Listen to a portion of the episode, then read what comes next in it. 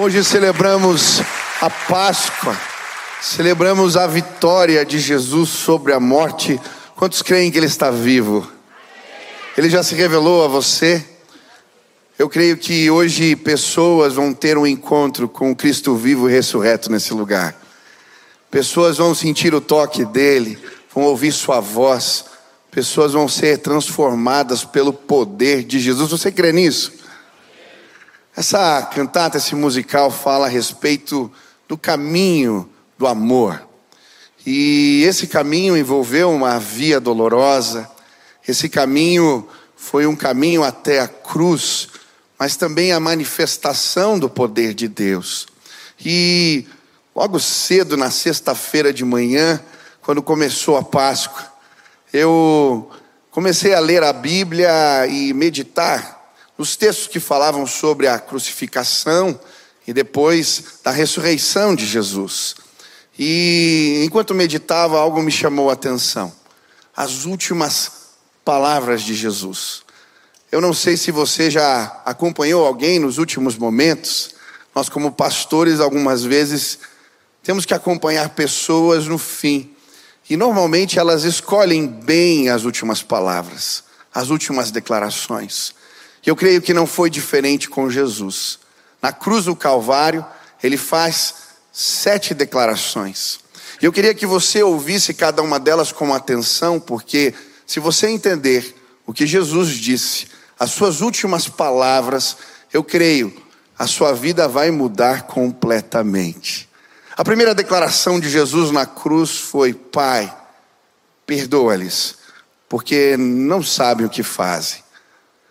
Eu fico imaginando Jesus, seus últimos passos.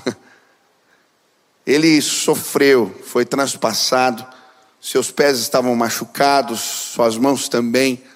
As pessoas o xingavam, enquanto carregavam uma cruz pesada, cuspiam nele, tiraram suas roupas, o envergonharam, tiraram sortes com elas, puseram uma coroa de espinhos na sua cabeça, e enquanto ele sangrava, as pessoas tiravam sarro. Sua carne foi machucada e os chicotes que usaram não foram esses do teatro. Eram açoites e as pontas dos chicotes tinham ossos ou metais. Sua carne foi dilacerada. Mas quando ele está pendurado no madeiro, ele vai orar: Pai, perdoa-lhes, porque não sabem o que fazem. Sabe, Nesses anos de ministério eu tenho ouvido tantas histórias difíceis, pessoas que foram machucadas, pessoas que viram tragédias, perderam seus de forma horrível, filhos que foram assassinados, meninas que sofreram abusos, pessoas que foram traídas e casos de incesto. Eu já ouvi muitas histórias difíceis. E muitas vezes ouvi pessoas me dizendo: Pastor, não tem como perdoar. Não tem como perdoar uma coisa dessas. Não tem como. Mas sabe, quando eu olho para a cruz, eu entendo que com Jesus vivendo em mim, eu posso perdoar. Não se trata do que você pode fazer, é um milagre. Quando Ele vive em nós, Ele nos ensina a orar dessa maneira: Pai, perdoa-lhes. Eles não sabem o que fazem. Eu não sei o que você tem carregado contigo. Eu não sei quais são as marcas que ficaram na sua vida. Às vezes nós somos como Jonas, quando Deus manda ele pregar para os inimigos do povo de Israel. Eu creio que a sua lembrança é ativada, por isso ele foge. Aqueles homens haviam entrado na cidade de Israel e, de forma horrorosa, cruel, haviam matado crianças, aberto ventres de mulheres, e agora pregar salvação para essa gente como? É por isso que depois que ele prega, ele fica debaixo de uma árvore, torcendo para que o juízo de Deus venha. E muitas vezes nós sentimos assim. Torcemos pelo juízo de Deus, para que as pessoas paguem pelo que fizeram. Mas hoje eu vim declarar o que Jesus disse, suas últimas palavras: Pai, perdoa-lhes. Hoje eu creio em nome de Jesus se ele viver em você, o reservatório de mágoas vai se esvair nesse lugar. Você não precisa carregar mais isso com você, com Jesus, as coisas podem ser diferentes, você pode você pode perdoar. Eu lembro da Corre Tembum, testemunho, ela depois de pregar, um dos homens que havia torturado a sua irmã no campo de concentração durante a Segunda Guerra Mundial, vem lhe cumprimentar e ela começa a tremer. Na sua mente diz: Eu não posso, não tem como cumprimentar esse homem, mas de repente ela consegue, e ela diz que enquanto ela cumprimentava aquele homem, ondas de amor corriam pelo seu corpo. Quem pode fazer isso? Jesus pode. Ele pode viver em você. Você pode ser liberto hoje desse peso que você carrega. A declaração de Jesus pode mudar sua vida. Mas ele não disse apenas isso. Estava diante dele a sua mãe, chorando ali, o vendo sofrer, o discípulo amado com ela. E então Jesus diz: Aí está seu filho, aí está sua mãe. Segunda declaração de Jesus tem a ver com honra. Sua mãe provavelmente ficaria desassistida, uma mulher viúva, mas ele, mesmo na cruz do Calvário, pendurado, estava preocupado com os seus. Ele está dizendo: João, cuida da minha mãe, a honra, que ela seja assistida por você. E sabe, quando deixamos Jesus viver em nós, quando encontramos o caminho do amor, ah, Deus coloca nas nossas mãos um vaso de honra. E eu creio, se Jesus viver em você, você vai aprender a honrar. Honrar seus pais, honrar seu chefe, honrar pessoas difíceis. Quando Ele vive em nós, mesmo no meio das dores, nós conseguimos honrar. Mas Jesus não disse apenas isso, a sua terceira declaração na cruz tem a ver com um ladrão que está ao seu lado. Jesus, vendo a situação daquele homem, o que ele diz, vai dizer: Hoje mesmo estarás comigo no paraíso. Eu vi um pregador fazendo uma fábula sobre o que aconteceu com esse ladrão da cruz quando chegou no céu. Diz o pregador que um anjo veio receber o homem e pergunta os seus antecedentes. Os antecedentes do ladrão não eram muito bons. Então ele pergunta: qual era a sua igreja? Ele diz: não, não fazia parte de nenhuma. Quem era o seu pastor? Eu não tinha pastor. Quando você se batizou? Eu não me batizei. Ele falou: peraí, tem alguma coisa errada. Deixa eu chamar meu supervisor. Então ele chama o seu supervisor, o anjo supervisor vem e começa a fazer perguntas doutrinárias. Você sabe me explicar a doutrina da justificação pela fé? O ladrão da cruz diz: Eu não tenho a mínima ideia do que você está falando. E você conhece algo sobre o pecado original? Ele diz: Também não. E uma pergunta atrás da outra, ele vai dizendo: Eu não sei, eu não sei, eu não sei. E então o anjo diz para ele: O que você está fazendo aqui? Ele diz: O homem do, da cruz do meio disse que eu poderia estar nesse lugar. O homem da cruz do meio disse que eu e você poderíamos participar do seu reino. O homem da cruz do meio disse que nós tínhamos parte com ele. E hoje eu vim dizer: eu não sei a tua história, eu não sei o que você fez, mas eu creio nas declarações de Jesus. Suas últimas palavras dizem que eu posso, que você pode, que nós podemos fazer parte do reino dele. Aleluia. Eu nunca me esqueço um dia que estava num restaurante. E um garçom, depois de me servir, pediu para eu ficar de pé, eu não entendi. Ele disse para mim: Posso te dar um abraço? Eu disse: Claro, e então ele me abraçou. Me abraçou com força. E depois olhou para mim e disse: Muito obrigado. Com lágrimas nos olhos, eu disse: O que, que eu fiz? Ele falou: Eu vivia na rua. Estava drogado, pedia comida. Mas um dia passou um projeto da tua igreja lá, Cristolândia. Eles me deram um prato de comida, me acolheram. Eu fui liberto pelo poder que há no nome de Jesus. Eu estou aqui.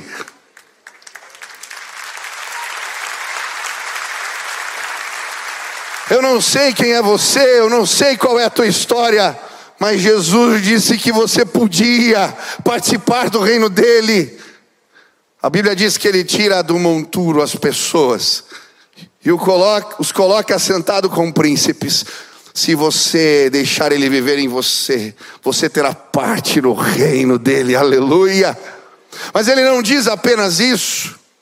A cruz do Calvário, sua quarta declaração é: Deus meu, Deus meu, por que me desamparaste? E muitos não entendem o que Jesus está dizendo. Alguns pensam que ele está revoltado, mas não. Se você ler a Bíblia, o Salmo 22 é um salmo messiânico. É um salmo que aponta para o Messias que viria, o servo sofredor, e ele começa com essas palavras: Deus meu, Deus meu, por que me desamparaste? E se você ler o salmo todo, ele vai falar que o Messias viria, seus pés seriam transpassados, suas mãos seriam transpassadas. Vai falar que a sua boca ficaria seca, que tirariam sortes com as suas vestes. Está apontando Jesus na cruz do Calvário está declarando o salmo para dizer: se cumpriu a profecia, eu sou o Messias, eu sou o Rei enviado, eu sou o Filho de Deus. Mas quando ele diz isso, ele não apenas está citando uma profecia cumprida, Jesus também está sentindo naquele momento o peso da ira de Deus. A palavra do Senhor diz que ele se fez maldição por nós, pecado por nós. E por isso, naquele instante, na cruz do Calvário, ele estava sentindo o peso da separação. Sabe, esta é a nossa condição. Todos nós estamos separados. A Bíblia diz que não há um justo sequer na face da terra. Todos nós somos pecadores. Não queremos brigar, mas brigamos. Não queremos falar mal, mas falamos. Fazemos coisas que não gostaríamos de fazer. Esta é a realidade. Todos pecaram, todos estão afastados de Deus. Mas na cruz do Calvário, Ele tomou o meu lugar. Ele experimentou a separação para que através do seu sangue derramado, eu e você pudéssemos ter comunhão com Ele. Hoje eu vim dizer: você pode ouvir a voz de Deus, você pode entender a palavra de Deus, você pode ter comunhão com o Pai, porque Ele experimentou a ira que devia cair sobre a minha e sobre a sua cabeça. Você pode se conectar com Ele. Eu nunca me esqueço quando eu entendi isso. Era um adolescente que veio pregar para mim o Evangelho, e quando ele orou por mim, eu entendi a minha condição. Eu lembro como um filme passando pela minha cabeça, os meus pecados, e eu chorava. Naquele instante eu ouvi a voz de Deus, a primeira vez pessoas vão ouvir a voz de Deus hoje nesse lugar. A separação acabou, acabou. Mas ele não diz apenas isso. A quinta declaração de Jesus é: tenho sede. E a Bíblia vai dizer que ele diz isso para que se cumprissem as Escrituras. Mais uma profecia. Salmo 69 diz que ele tomaria de vinagre e mel, e fel. Mel não. E sabe, Jesus diz: tenho sede. E naquele instante, mergulham uma esponja com vinagre e colocam na sua boca. De fato, Jesus prova o cálice do sofrimento. Momentos antes, no Getsemane, ele vai orar: Pai, se possível for, passa de mim esse cálice, mas antes seja feita a sua vontade e não a minha. Jesus provou do cálice do sofrimento, mas por quê? Sabe, quando eu olho para a cruz do Calvário e vejo essa declaração de Jesus, eu entendo que eu posso. Eu posso passar por aflições, eu posso passar por dores, eu posso passar por problemas. Jesus venceu o mundo. Sabe, muitas pessoas vêm me procurar para dizer aonde Deus estava. Quando os meus pais se separaram, quando meu filho morreu, quando eu perdi um ente querido, onde Deus estava quando os problemas bateram a porta. Jesus teve sede, ele provou do cálice do sofrimento, para me ensinar e te ensinar que junto com ele nós podemos. Podemos enfrentar as vias dolorosas, podemos sim tomar do cálice difícil, do cálice de dor, com Jesus você pode. Com Jesus você pode. Eu podia contar tantas mazelas da vida, tantas situações difíceis, mas eu lembro que com Jesus foi mais fácil. Eu senti a presença dele, eu ouvi a sua voz, eu senti uma força que não era minha, que me punha de pé pela manhã. Hoje pessoas vão receber esta força no seu coração. Se você entregar sua vida para Jesus, ah, eu não sei quais são as suas lutas, mas com ele você pode. Você pode andar mais um passo, você pode ir adiante. Com Jesus nós podemos. Mas ele diz algo mais. Depois de dizer tenho sede, ele vai declarar: está consumado. Está consumado, tetelestai. No passado, quando um prisioneiro cumpria sua pena, e ele recebia o alvará de soltura, vinha uma carta com um sinete gravado com essas palavras: Tetelestai. Acabou. A pena acabou. Está consumado. Quando eu olho para a cruz, eu vejo o alvará de soltura de Deus sendo colocado nas minhas mãos. Ele disse: acabou, acabou. Você não precisa mais ser um prisioneiro de determinados comportamentos. Você não precisa mais ser um prisioneiro de ideias, de pensamentos que te atormentam. Você não precisa mais ser um prisioneiro. Ele disse: está consumado, acabou. A Bíblia diz que o escrito de dívida que era contra nós foi cravado na cruz do Calvário. Hoje eu vim dizer para você: você pode ser livre. Você pode ser livre se Jesus viver em você. Você pode. A última declaração de Jesus, a sétima é: Pai, em tuas mãos entrego o meu espírito. Eu acho tão forte esta declaração, porque ela vem acompanhada de um sinal. Antes de Jesus dizer suas últimas palavras, a Bíblia vai dizer que o véu no Santo dos Santos é rasgado de cima para baixo. É como se Deus estivesse dizendo: Eu que tomei a iniciativa. Foi de cima para baixo. E de fato, ele se entregou ele entrega o seu espírito, ele o faz de forma voluntária. Quando os discípulos vêm tentar defender Jesus, ele diz: Não, se eu quisesse chamar as legiões de anjos, elas viriam em meu favor. Ele de fato tomou a iniciativa, ele de fato se entregou para que eu e você pudéssemos ter vida, vida com Deus, comunhão com o Pai. Eu não sei quem tomou a iniciativa no teu relacionamento pessoal. Quando a gente ama, a gente faz algo para mostrar isso. Deus me amou tanto e te amou tanto, que Ele tomou uma iniciativa poderosa.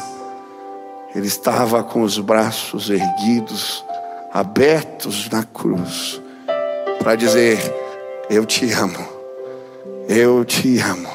Menina, eu te amo. Jovem, eu te amo. Senhor, senhora, eu te amo. Mas não acaba ali. Jesus é levado para um sepulcro e ao terceiro dia ele ressuscitou dentre os mortos. Se você for a Israel, o lugar onde está essa tumba, você vai ver uma inscrição. Ele não está mais aqui, ressuscitou dentre os mortos. Ele está vivo. Hoje eu não vim te apresentar uma filosofia bonita, uma ideia que pode te ajudar. Eu não vim te apresentar um profeta ou um grande sábio. Eu vim te apresentar Jesus. Ele está vivo. Ele venceu a morte. E hoje Ele quer se apresentar a você. Hoje, quando celebramos a Páscoa, celebramos um convite de Deus.